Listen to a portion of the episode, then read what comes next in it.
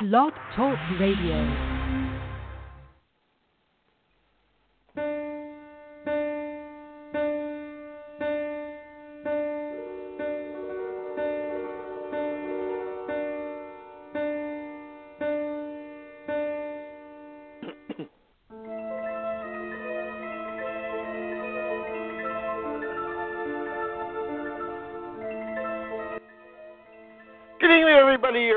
Morning or good afternoon, however you're listening. This is uh, Beyond the Cover. We want to thank you all for listening.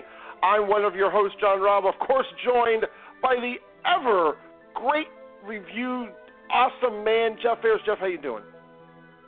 Doing great. That was a great intro. Thank you.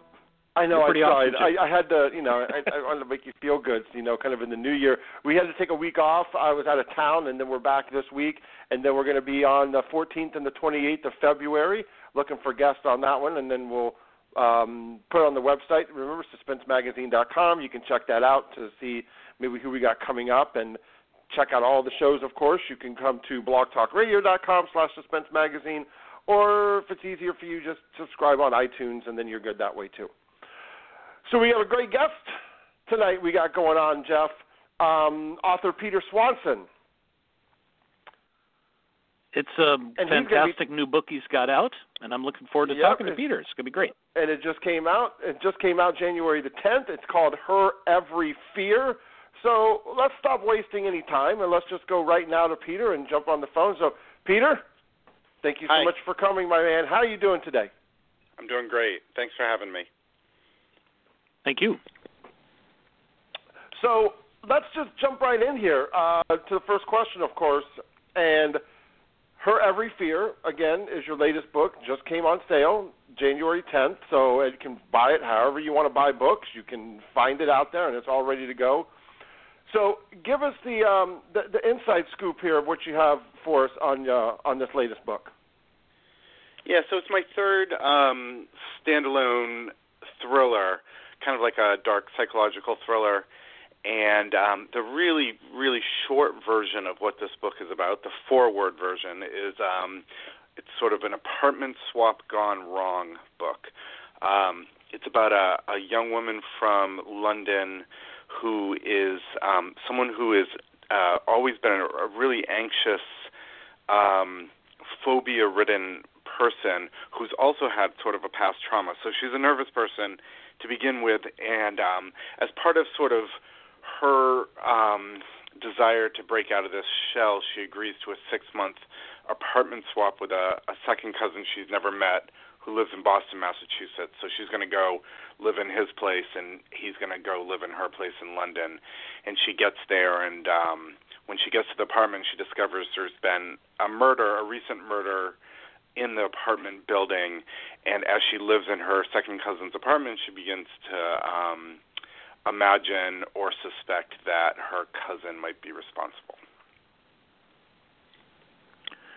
Um, it is a terrific book, I must say, and um, I actually had just been in London recently and was right in the Hampstead area, so I wanted to say oh, thanks right. for making that beautiful place a scary place now. I really appreciate that. Thank you. right, very scary place. Although that, so did you um, make your bathroom a scary place if you wanted to? yes. The bathroom is a scary place, I would say. It can be. yeah, it can be. Um, why do you have characters in your books that are so flawed? Yeah, I mean, do do you mean like um, not to, not having a typical sort of straight ahead hero type of character? Yes, and or do you mean are you talking main, specifically about Kate's um, Kate is the main character, and she has this, this anxiety issues. Are you talking about that as well? Right. Yes, yeah, exactly. I, I mean, I think the Kate with the anxiety issues. Um, I mean, I thought about that a little bit, and one thing is, it's. I think it's interesting to have a main character who has, um, in this case, some mental health problems, um, and and in this case, I think panic attack disorder, and also she's a little bit of a fantasist. Um, which is someone who sees danger in everything. So she's always jumping ahead to the next um, next event. So it can, if she's about to cross the road, what she's seeing is the truck that's going to hurtle down and kill her. um, we all do it. I mean, we're all fantasists to a certain degree. I mean, we've all probably gotten onto an airplane and and uh, thought, you know, this plane's going to go down. So, but she does it all the time. Um, so, so one thing is, I think it makes her interesting as a character, and it adds to the um, her narrative. But I also think um, that she's actually not that different. I, th- I think you. It, it's so many people out there are struggling with. Um, varying forms of mental illness or anxiety. I've definitely had anxiety issues, and when I sort of came open about them, it's amazing how many people, you know, are like, "Oh my God, me too," or "My mom too," or you know, "My husband too," or whatever. So I actually think she's she's um, she's fairly ordinary um, as as a heroine, if that makes sense. Yeah. It does, and it makes her kind of realistic too. Yeah, I mean that's. I mean my my whole thing about realism. Um, I mean, I'm not great at there's some thrillers that I can't get into are are often the sort of plastic hero thrillers, and I might love the plots, but um, just I can't I can't go with uh, the heroes because they don't seem real, and it's not even it's more like I want to buy into the whole scenario. So I think realism is is great in and of itself, but it's also a way to pull a reader into an entertaining, engaging, creepy story and make them believe that they're actually in there.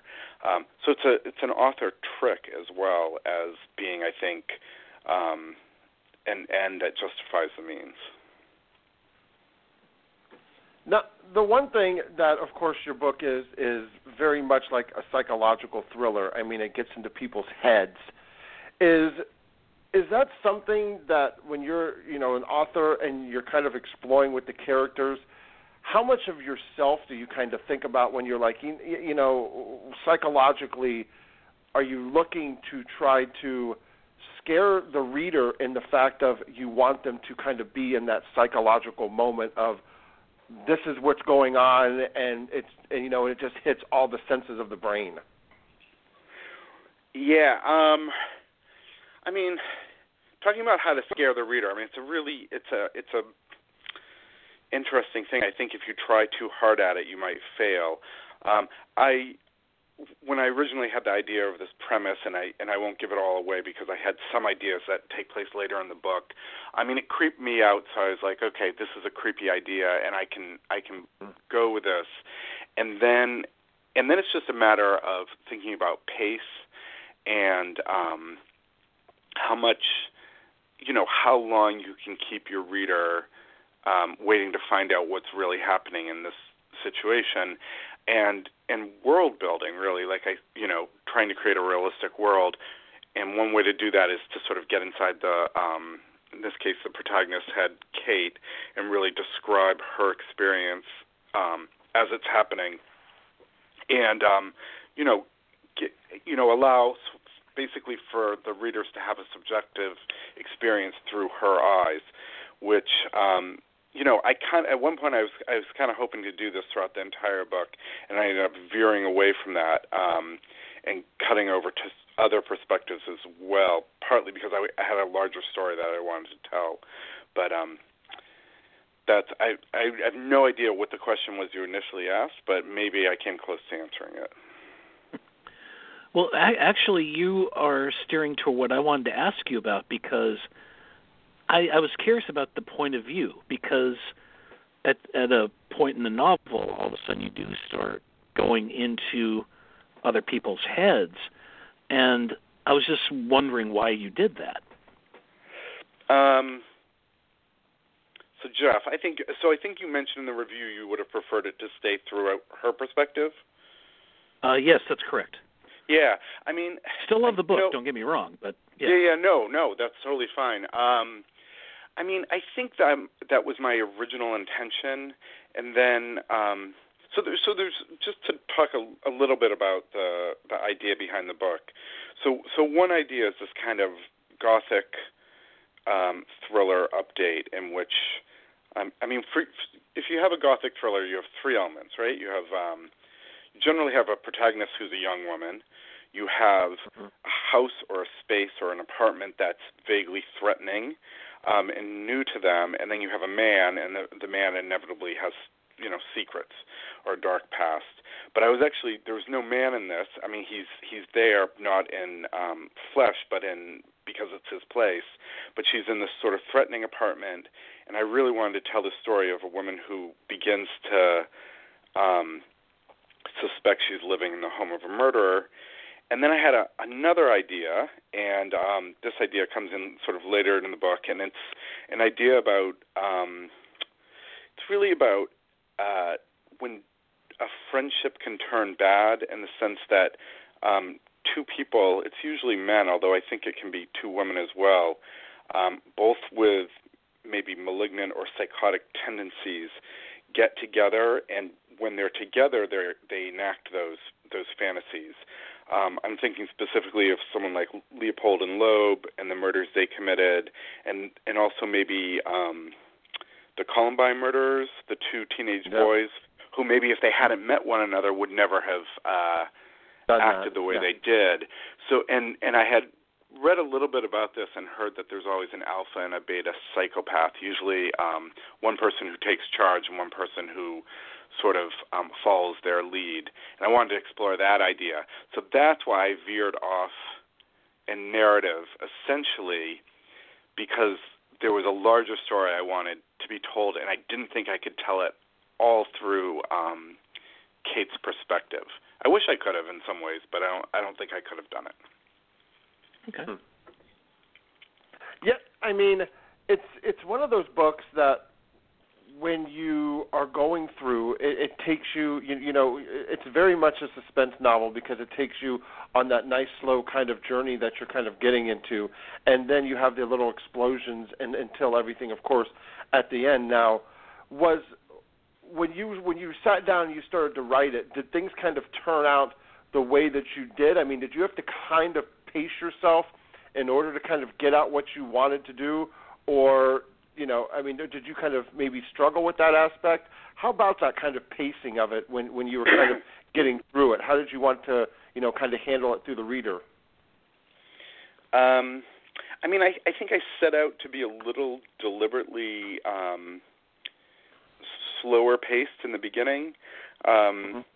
This partly comes from from books I like to read. I think I think thrillers sometimes make the mistake, and maybe maybe this isn't a mistake for all readers, but it's but I don't love it where, where like you're suddenly in a very suspenseful scene, sort of the second chapter in, and um, to me it's like a little soon. Like I just want to be I want to be immersed in a story a little bit longer, um, and, it's but it's scary as a thriller writer because you know what's the one thing a thriller writer is scared of? They're scared of writing a book that has no thrills. So, um, and you all know that feeling when you pick up a thriller and you're just halfway through and you're like, when is something actually going to happen here? Um, so it's a tough, it's a tough balance. Um, I definitely, I thought with the story I could sort of sprinkle through little moments and kind of get to the bigger stuff later in the book.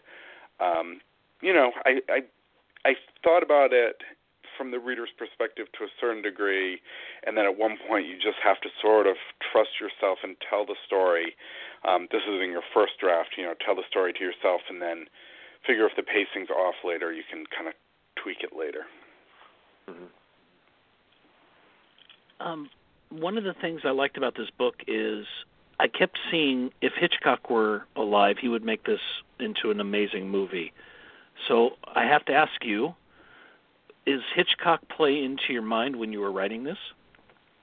Yeah, I mean definitely. I um I mean that's that's just because I'm kind of a um well I'm a big movie guy and I'm definitely a huge Hitchcock fanatic and have been ever since I was a, a pretty young kid. I think I saw my first Hitchcock film I was probably about 10 and I watched Dial M for Murder on television and ever since then I've just been sort of fascinated by his films so I did I did think about him and um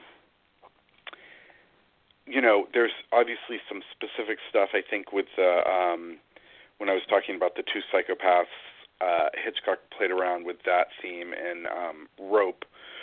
Um and I was obviously thinking um one of the things about the apartment building is that it's um it's three sided it's like a U and um, it has a courtyard over the middle, and and some people in some apartments can look across and see into other people's apartments.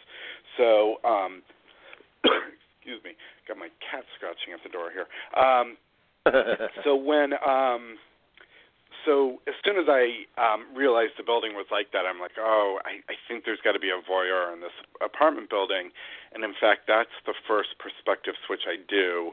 Um, Kate uh, breaks into the murdered girl's apartment and she notices a man watching from across the street. And the next chapter, it cuts to the perspective of that man.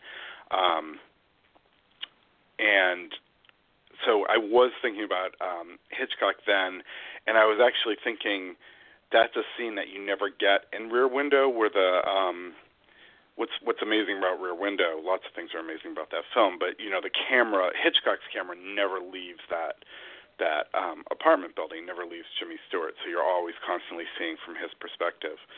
Um, mm-hmm. Even though you, you you only see what he sees, so I kind of uh, mixed that up and thought, um, let's let's see what the the person across the way is seeing as well. It was cool. Yeah, it it. I mean, when you put it in the visual like that, it kind of gives you I mean, it kind of gives you the really creepy feeling because, like you said, you know, you kind of go from breaking in and then you seeing the, the the man watching, and all of a sudden, boom, you're you're, you're seeing the man, and you're kind of like almost sudden like kind of transformed into his head. But I guess the thing is kind of the challenges for you from having to switch like that because you're kind of going from you know one you know one character and all of a sudden jumping into the other, which is something totally different was that difficult to be able to kind of have to switch that and get it to work correctly? Um, I think my previous book I had really played around heavily with multiple perspectives, so it was actually less so in this book. Um, I mean, I liked it because I was like, I knew, I knew instantly who Alan, the guy across the way, I kind of knew his story and I wanted to tell that as well. So it kind of gave me a break. I mean, in terms of writing it, I kind of liked, I liked getting a break from Kate and going into you know Alan's perspective. Um, I mean, it, there there are fun things you can do as a thriller writer with multiple perspectives because what you ultimately can do is give the reader information that one character might have that other characters don't, and it sort of becomes a. Um, so there's there's some things. So at one point in the book, you you know things um, that are happening to Kate that she doesn't know. So it does, as a reader, puts you in this sort of God's eye point of view that um, you you know these things the characters don't, um, which can be used to ratchet up suspense. I mean, I think it can also be used in the opposite. It can kind of dampen mm-hmm. suspense mm-hmm. depending on how you use it. But um, but I like I I just love that. I like that God's eye view every once in a while as a reader, where you kind of know more than some of the characters. Right. I'm wondering if you could talk about um, the journey to publication for your first novel, and it has one of the coolest titles I've ever heard. Uh, the Girl with a Clock for a Heart. I just love that title. Could you talk a bit about how that got published? Kind of an interesting story. I mean, I um, I've been writing books. That was the um, the fourth full length novel that I'd written. So I'd written three unpublished books that I'd been out there querying um, agents, um, trying to get a book deal, and you know, no success at all. Um, and I was actually kind of, I was discouraged. I mean, I wasn't overly discouraged in the sense that I never had high expectations that I would, you know, write write my first book and, and land a big book deal. But um, I had told myself at this point that, um, you know, whether I got published or not, I really like doing it. I actually really like writing crime fiction and um, crime novels and crime novellas. So I was just going to keep doing it. So I wrote a novella called The Girl with a Clock for a Heart, which was um, took place in 1980s um, with between college freshmen, and it was kind of um, a noir sto- story that was transposed into this time. So I came up with a title for it that I thought kind of sounded like a pulp pulp novel from the 50s or the 60s. And um, so this was a novella. I think it was about um, you know it was it was 30 35 pages, something like that. and um, published it on um, on a webzine called the Mysterical E, and then just kind of forgot about it. Um, and I think about a, a year later, I got an email from um, an agent basically saying he'd read the story online and um, was really liked it, and did he think I could turn it into a book? Um, so actually, I finally got an agent by having an agent come to me. I mean, this is not this is not a um, how to get an agent because this is sort of a random situation. this is not a um, how-to book. yeah, for anyone for anyone taking notes, I mean, you really have to write the query letters and all that misery yeah. that that entails. Yeah, but um, so this was an amazing thing. I mean, I looked. I you know, first thing I did is I googled this guy's name just to find out if he was legit and not just you know someone. um you know, with some sort of self-publishing scam or something like that. But anyway, sure. he, I, you know, he was a real agent. Um, he had great clients, and um, we started working together and came up with an idea to um, not expand the novella, but to have the same two characters from the 1980 story meet again 20 years down the line, and um, piece together a book that way. And um, he sold it. So it was it was pretty amazing. now, That's cool. the one thing that, of course, in your in your first three books, they're all standalones, and now yeah. the, the the ones that are published, I should say. So they're all standalones. now, have you decided that this is the route that you think you're going to go on further, or are you going to try to go the more traditional, which you see a lot more of, and go the series route? Um, I would go series route if I came up with a really good character, and I just haven't. Like I haven't landed on like this type of detective or this type of um, character that I want to stick with. Um, but in some ways, I would I would like to do it. I think it would be um, I think it would be fun to explore a character through several different stories. Um, excuse me, a little bit of a cough. I think I, right. I actually think that um, had had I first gotten published ten years ago, or even five years ago, I think my editor would have suggested that I create a series character because it was pretty much standard that until recently, um, the the bestsellers in detective fiction all had to be series characters, and now suddenly the standalone has come in um, and gotten popular. I think because of uh, first Gillian Flynn um, with Gone Girl, and now you know there's been a bunch of standalones, Girl on the Train, that have done really well. So I think um, publishing houses are now a little more interested in in standalones. So I haven't had any pressure from my editor to create a series character yet. Gotcha. Well, that, that's good to hear. So I'm assuming the next book will be a standalone as well. Um, so I was going to ask you, what is next for you, and also, are we going to see any of your books um, on the screen at some point? So it's actually um, the my fourth book um, is finished, and by finished I mean I wrote a first draft. So it's um, got a lot of work left to do, but I'm sort of in revising right now, getting ready to send that off. Um, and um, I do actually have um, c- current film options on Girl with a Clock, and my second book, The Kind Worth Killing. And by options, I mean, um, you know, a producer has paid money for an optional period of time to try and make a movie. Um, this by no means guarantees or even um, is a likely chance of it actually becoming a movie. But both these options are still active, and as far as I know, they're both they're both working toward getting this done. So you know, I don't know. I actually don't hear a lot about it. You'd be surprised they don't keep the writers in the loop. So, but it's all they good. would make great film. So hopefully it will happen. Yeah, nothing on her every fear yet. Um, you know, I'll, hopefully I'll get an option. For Hollywood's. I mean, weird. You just never know. Hollywood's weird. Well, the whole thing. I mean, what's amazing is, um, I mean, people. You know, people say, "Oh, it'll make a great film. It'll definitely be made into a film." And I'm thinking, I, I, I don't know. Here's one example. I mean, do you remember Donna Tartt made this big splash with The Secret History? I think that was back in early 90s. I mean, it was a huge success, and it was uh, sort of ready for the screen. It was like five college kids who killed a fellow student and all this, and it's never become a movie. It's never left option, though. I mean, it's been under option, I think, for 25 years now, but it's it's so hard to get a movie made. You're basically creating a company every time you make a movie. I mean, you got to hire the cast, all the timing has to work, all the money has to come in at the right time, the insurance has to come in at the right time. You have to build, you know, infrastructure and all this. It's it's just, you know, it's actually amazing it ever gets made at all. But they are um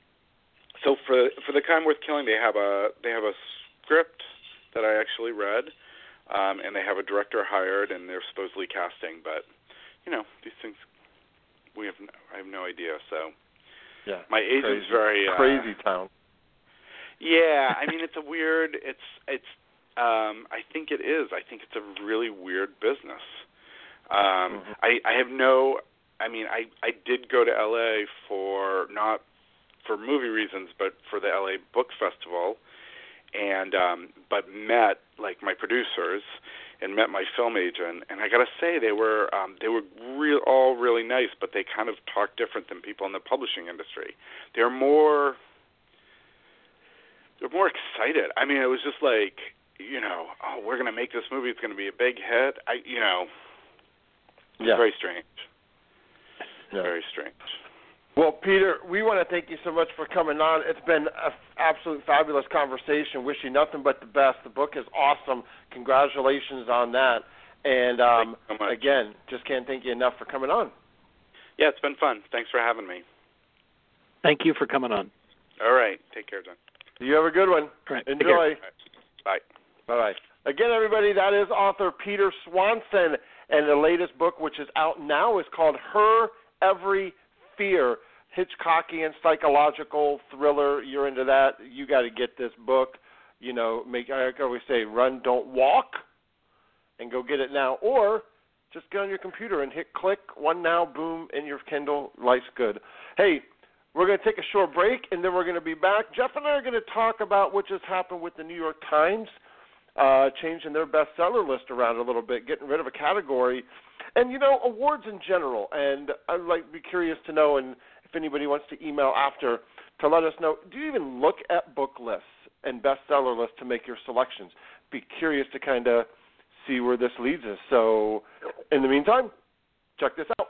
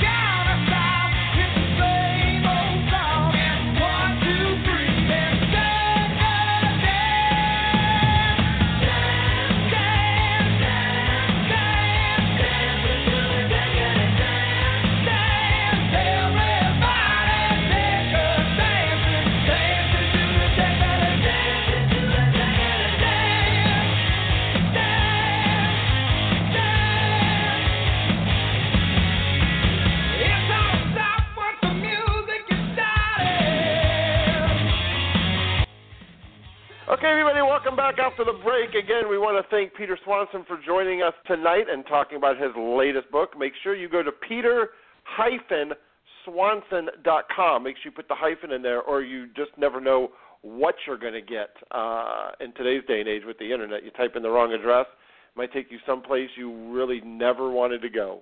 So it's peter-swanson.com. So and it is a Jeff terrific. and I always kind of yeah, Jeff and I always kind of figure out we we try to get a new topic, and then and we really didn't have anything, and we were just going to maybe try to wing it. But then um, Shannon sent me over a news story, and it was how the New York Times has changed their um, their changes to their bestseller list, and Kensington Publishing, who is our sponsor of the show here, they put out a really big letter talking about how it was a bad thing and um, how it's going to hurt people. Now, my view is, and basically what they're doing is, is that their list, their major list will remain. Which let me just read this real quick. So this is from them. It's their top 15 hardcover fiction, top 15 hardcover nonfiction, top 15 combined print and e-fiction, top 15 combined print and e nonfiction, and then it's the children's hardcover, children's top 10 adults, and blah. blah. What they basically have taken away is there's no more paperback bestseller list. So when those novels pretty much go from hardcover, it says what will, and that's what's going to discontinue. Um, and the Washington Post confirmed that the newspaper will discontinue, among other lists, for both hardcover and paperback graphic novels. So they're changing things up. Now, what do you? First of all, Jeff, when you saw the thing, what was the first thing that kind of came to your mind when you saw them do this? Well, a lot of authors that we love, it's going to ruin them. It's um if you're a guaranteed bestseller, let's say, you know, but you're in the low end, you're no longer going to be showing up on the list at all because the extended part of it's gone completely as well. But also, if you're a, if you don't sell well in hardcover, but you're a number one bestseller in terms of ebooks or paperback, that's not going to matter anymore either. And that it's going to hurt a lot of authors. Now, when you say hurt, is it going to hurt their sales because people won't be finding out as much about them? Because I, I the only time I look at a bestseller list is maybe I'll look at it, and at max, and this is no joke, maybe twice a year. I'll be like, oh, let's just see what it was this week. Like maybe there's a book come out, and I'm going to be like, oh, I wonder if this kind of made the list. Um, and I'll look at it. But I've never ever picked a book based on the New York Times list ever. Never ever have done it. I don't know if I've even because with all the things I get from Amazon and all the you know you click on a Jeffrey Deaver book it says well if you like Jeffrey Deaver you're going to like all these other books and I get like 15 pages and I'll go through that. You know I do the same thing with music or movies and it gives me all these other suggestions and that's how I find out and then I read and see whether or not I like it or whatnot. And then with Goodreads, you have everybody out. With all the social media, you have everything out.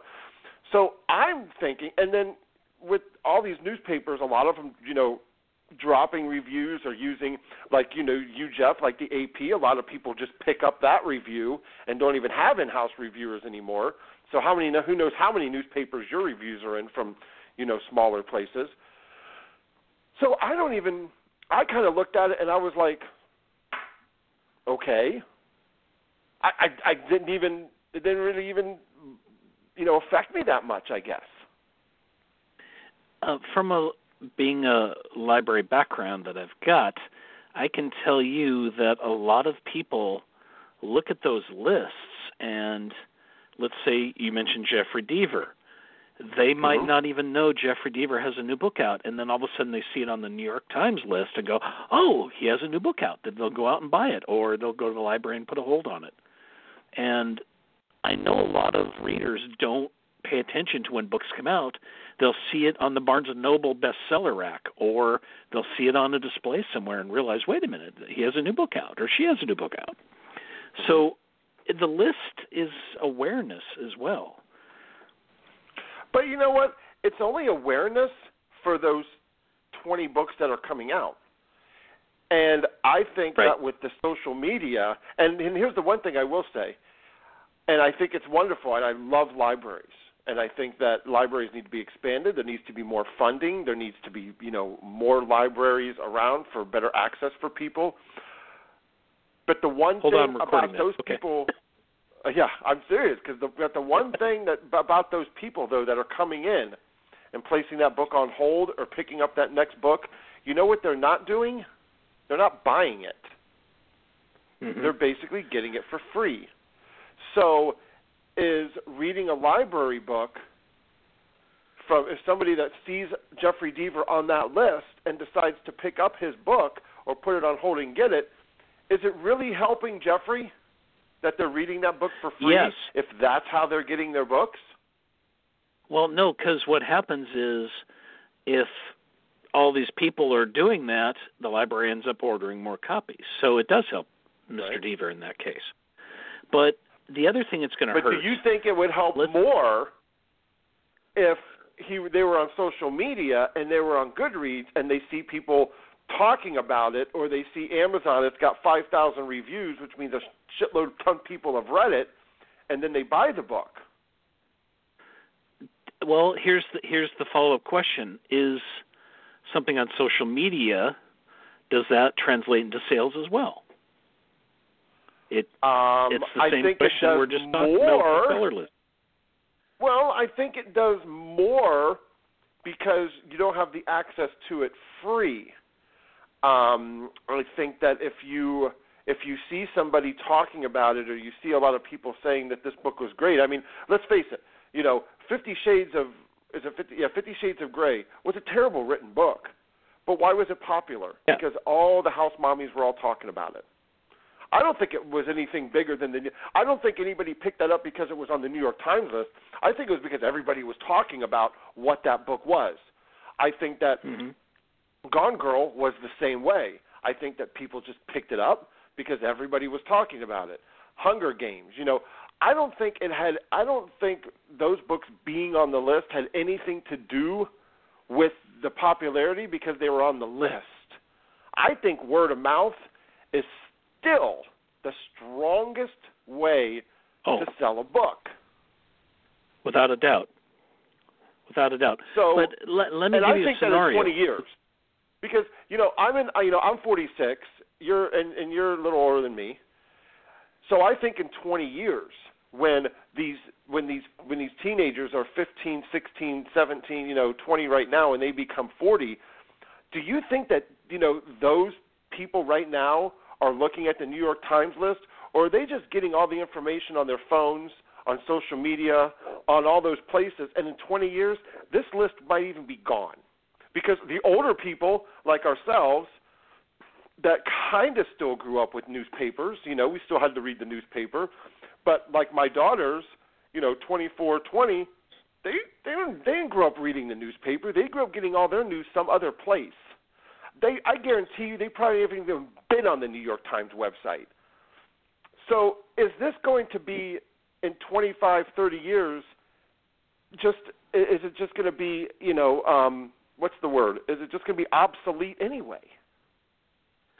Well, I think part of the problem that this whole list has, and I don't, I, I say problem, it might not necessarily be a problem, but it's defined as the pinnacle that an author can reach right now.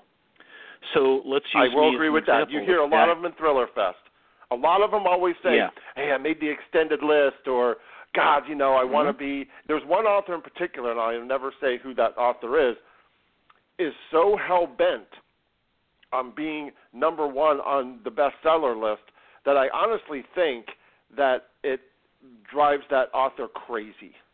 And I don't think that it should because it's like, so what? Okay, see, who cares? So, but Mhm. what's the difference? So you can't put the number one on your cover? Okay, what's the difference? I just don't know how much sales that does. It doesn't help in other but it's countries. nice put on the cover of your new book. Put on the cover of your I new mean- book, uh, number one New York Times. It's pretty awesome. right. But let, let's it's use. Pretty, I'm I think it's use pretty an example. awesome for the author, but I don't think it's going to sell Oh, yeah. any more books. I, I think it's agree just with an ego that. But boost. I think it's just an ego boost.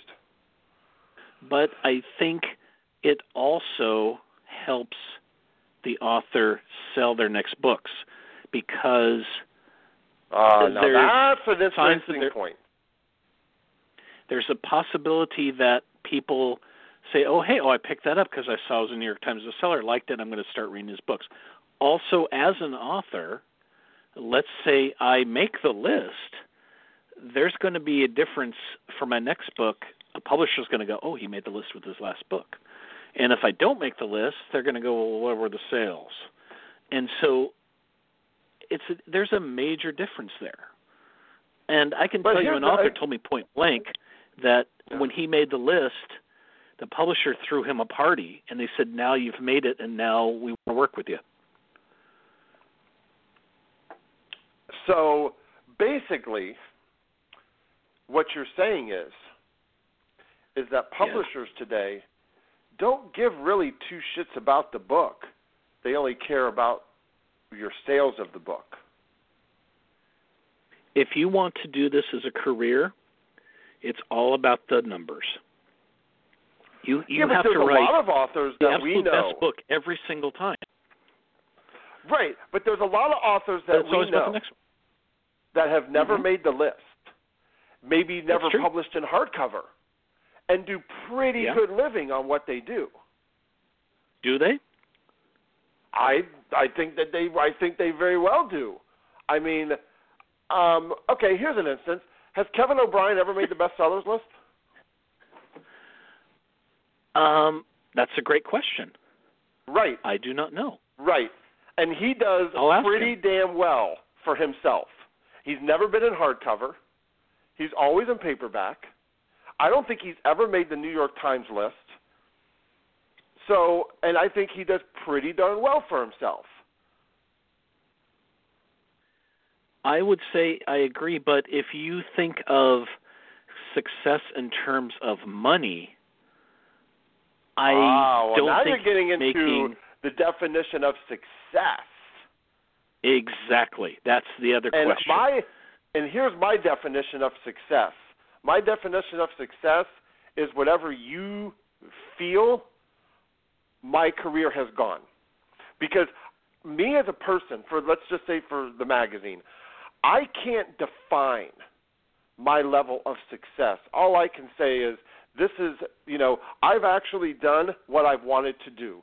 Now, how big it goes, it has no bearing on me. It has everything else on you. So when someone looks from the outside, like yourself, and you were to look at me, you will say, wow, that guy's pretty successful. But is that because, you know, and I don't have any of these things, people, I'm just letting you know. Is that because I have a big house and I have two Ferraris and I have a, you know, I have a house in France? And, you know, is that success?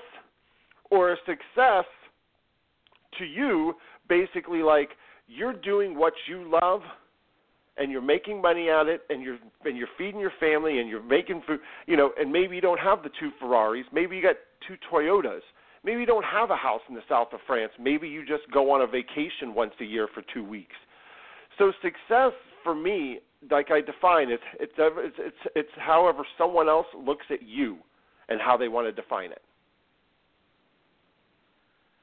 I I would agree with you on that. Um, I think part of the problem, and I say problem, and we're talking about the list. If I find my success is I get to write a book a year and people will read it and like it, and mm-hmm. I feel like I wrote a great book, and I do that, I'm happy. Is that successful? For me, it is because I finished another book and I got another book coming out in a year, that sort of thing. But in terms of, I guess it's what goals do we want to have? Do we want to increase our readership with each book? Do we want to be financially successful? Do we want to be able to pay for things like health care? And, you know, um, do we want to not eat top ramen every night to be successful? Mhm. And Right. making the list with a major publisher that is sort of what is gauged as successful. Do So now that the majority so now of writers who write this- books Go ahead. but I was going to say the majority of writers that we know have to do other things to make a living. It's they can't live on their own True. just writing books. Ninety You know, there are some exceptions, to do obviously. that. Yes, ninety percent of them have to Yeah. do that. Mhm. But there's also But a lot of by authors. the New York Times, But I Well, mean, uh, there's also a lot of authors that have maybe had a great career, and then book 20 they made they made the New York Times list. I've heard of I've, right. I've the majority of people that way. hmm Yeah, um, all the great names we know, Lee Child, Jim Rollins examples, they didn't make it with their first book. They made it with like their seventh or something like that. And Right. then they've been consistently on there. But by changing the rules, a lot of authors are going to just feel the injury of it. I can see no extended list. There's going to be some authors we really like who have been consistently making the list. All of a sudden, they might not make the list, and that might turn around to them and say, "Well, you didn't make the list this time. We're not interested in your next book." And I can see that happening, But even if the sales were better the than current, the previous. The, but who would say that? The current publisher or a new publisher?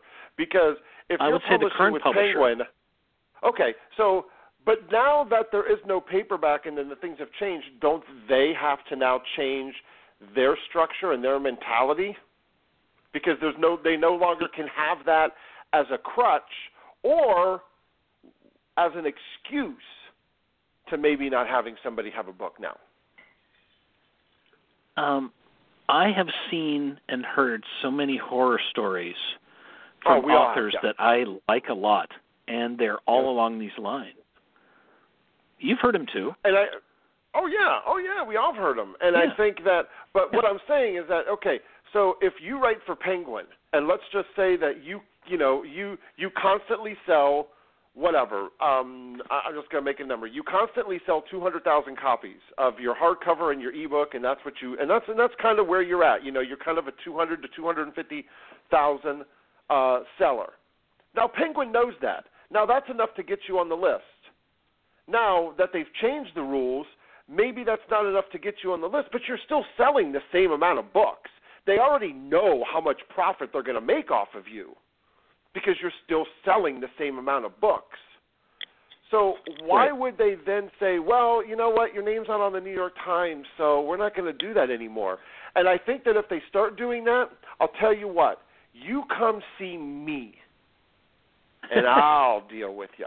Because if that's the case and they start dropping, you know who's going to collect all the rewards?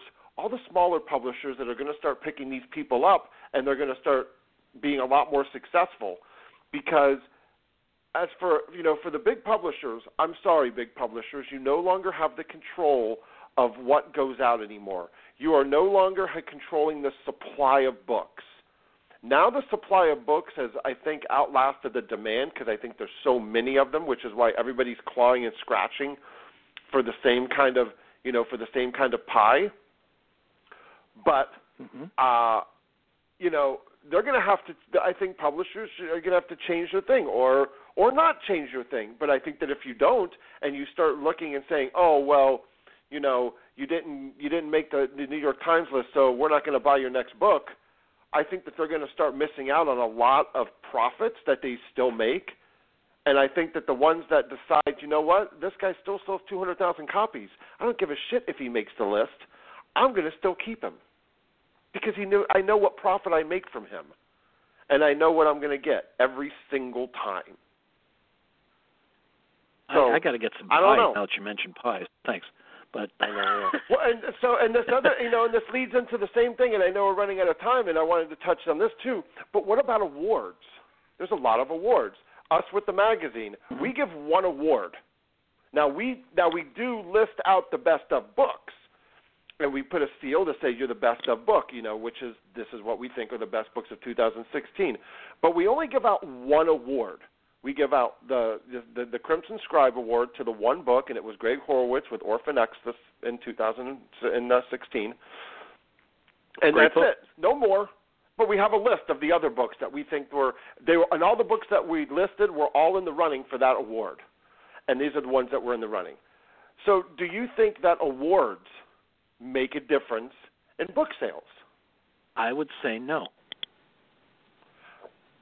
Now, I do know I think that it's and I agree with you. And- uh, But there is one author, actually, there's two or a couple, two or three authors that literally said that when we announced that they were the best of list, their publisher gave them more a, a, a new book, a two book, a two and three book deal after that.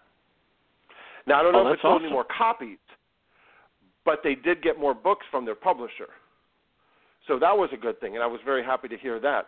But I do agree that I don't, and I agree to the fact of I don't know if it sells more awards. I don't know if you put that, you know, uh, that MWA award on there for the Edgar, or you put the Crimson Scribe on there, or you put the Silver Falcone on there, whatever it is.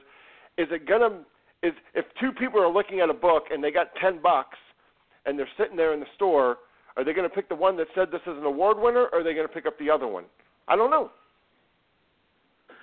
If I see a book that says Edgar Award winning author, I will look at the book and see if the story sounds interesting.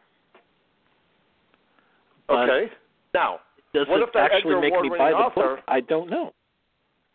So, what if that what if that same book made the New York Times bestseller list? It's it's to me it's the same thing. I I don't It's the same. That's exactly what I on- think too. The same thing. yeah. It, and uh, that falls into reviews as well. I write reviews. Do my reviews does someone read my review and go, I got to go buy this book right now? I don't know. I think reviews have actually a lot more play than awards and a bestseller list, which is why you have websites like Yelp. It's a 100% review site. You're picking based off what other people have said about it. Angie's List. You're picking on what other people have said about it. You know, you're, that's how you're picking your your, your people on on those on just those two sites I just thought of on my head. Um, you know, Mhm. you might go to Amazon and you might be looking for a vacuum cleaner and you literally might be picking it from the review. Not that it won an award. Not that Chevy has all these commercials saying they won all these JD Power awards or whatever. Yeah, you want to hear from the guy who says, "Yeah, I bought a Chevy Cavalier and it sucked." And you're like, "Ooh, maybe I'll go buy another car then." So, Mhm. I think that reviews have a lot more a lot more um oh what's the word cachet i guess you want to say maybe It's about the word of mouth, as you said. A review is an example of word yeah of mouth. it's yes And if a book is getting a rave lot think reviews it's a lot more the board, powerful i think it's a lot more powerful than a list and an award I would agree with you. yeah Yeah. yeah and that's why i'm sad to see that there's less review sites there's less magazines there's less places that authors can go to find fans and i think that. By making our show and stuff more electronic and more to those people who have cell phones and that's how they're getting all of their stuff. And that's how they're looking through the world through a five and a half inch screen. I think that is the more powerful statement going to be moving forward than worrying about if the new york times cancels their paperback list.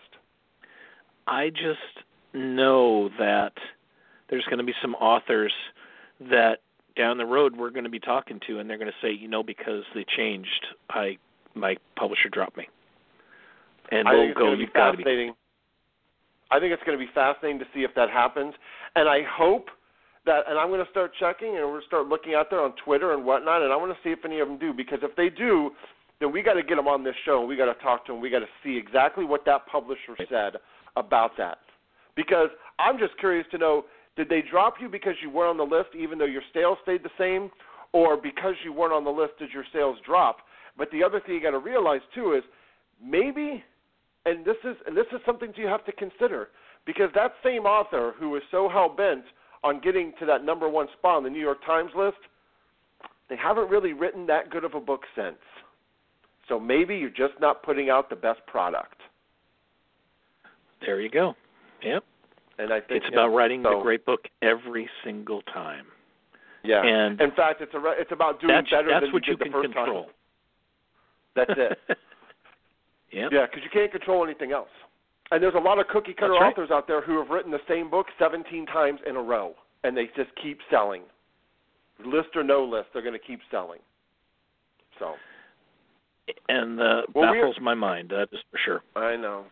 Well, we are coming down to the end, my man. It has been a fabulous conversation. This was a great talk. I love this talk at the end. I mean, I think uh, hopefully we'll get some feedback. And if you guys want to email at radio at suspensemagazine.com and kind of tell us what you think, I would love to hear if anybody literally picks their books off of the New York Times bestseller list because, like I said, I mean, every time I kind of see it, I always kind of see the same authors. I really don't see anything special.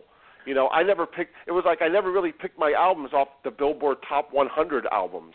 Never did it that way. So I'd be curious to see if anybody did it that way. So, well, Jeff, Yeah, absolutely. we'll Email back- us, folks. Uh, tell us what Yeah. you think. and we'll be back February 14th. Um, check the website, suspensemagazine.com, and we'll when we have the guest announced or something, I'll probably tweet it out or I'll stick it up on there. But again, make sure you subscribe to us on iTunes. Get all you uh, all your fun in one small package. Right there. That's a new tagline. Subscribe on iTunes. Like get it. all your fun in one small package. Hmm. Interesting. It's like it's like we're that Tiffany box that you open on Christmas. You just see the outside of the box and you know it's going to be good. Right? That's what it is. so, all right, man. Like we like to say, we'll see you guys all next time and keep reading. Later, Jeff. Always a pleasure. Good night. Good night.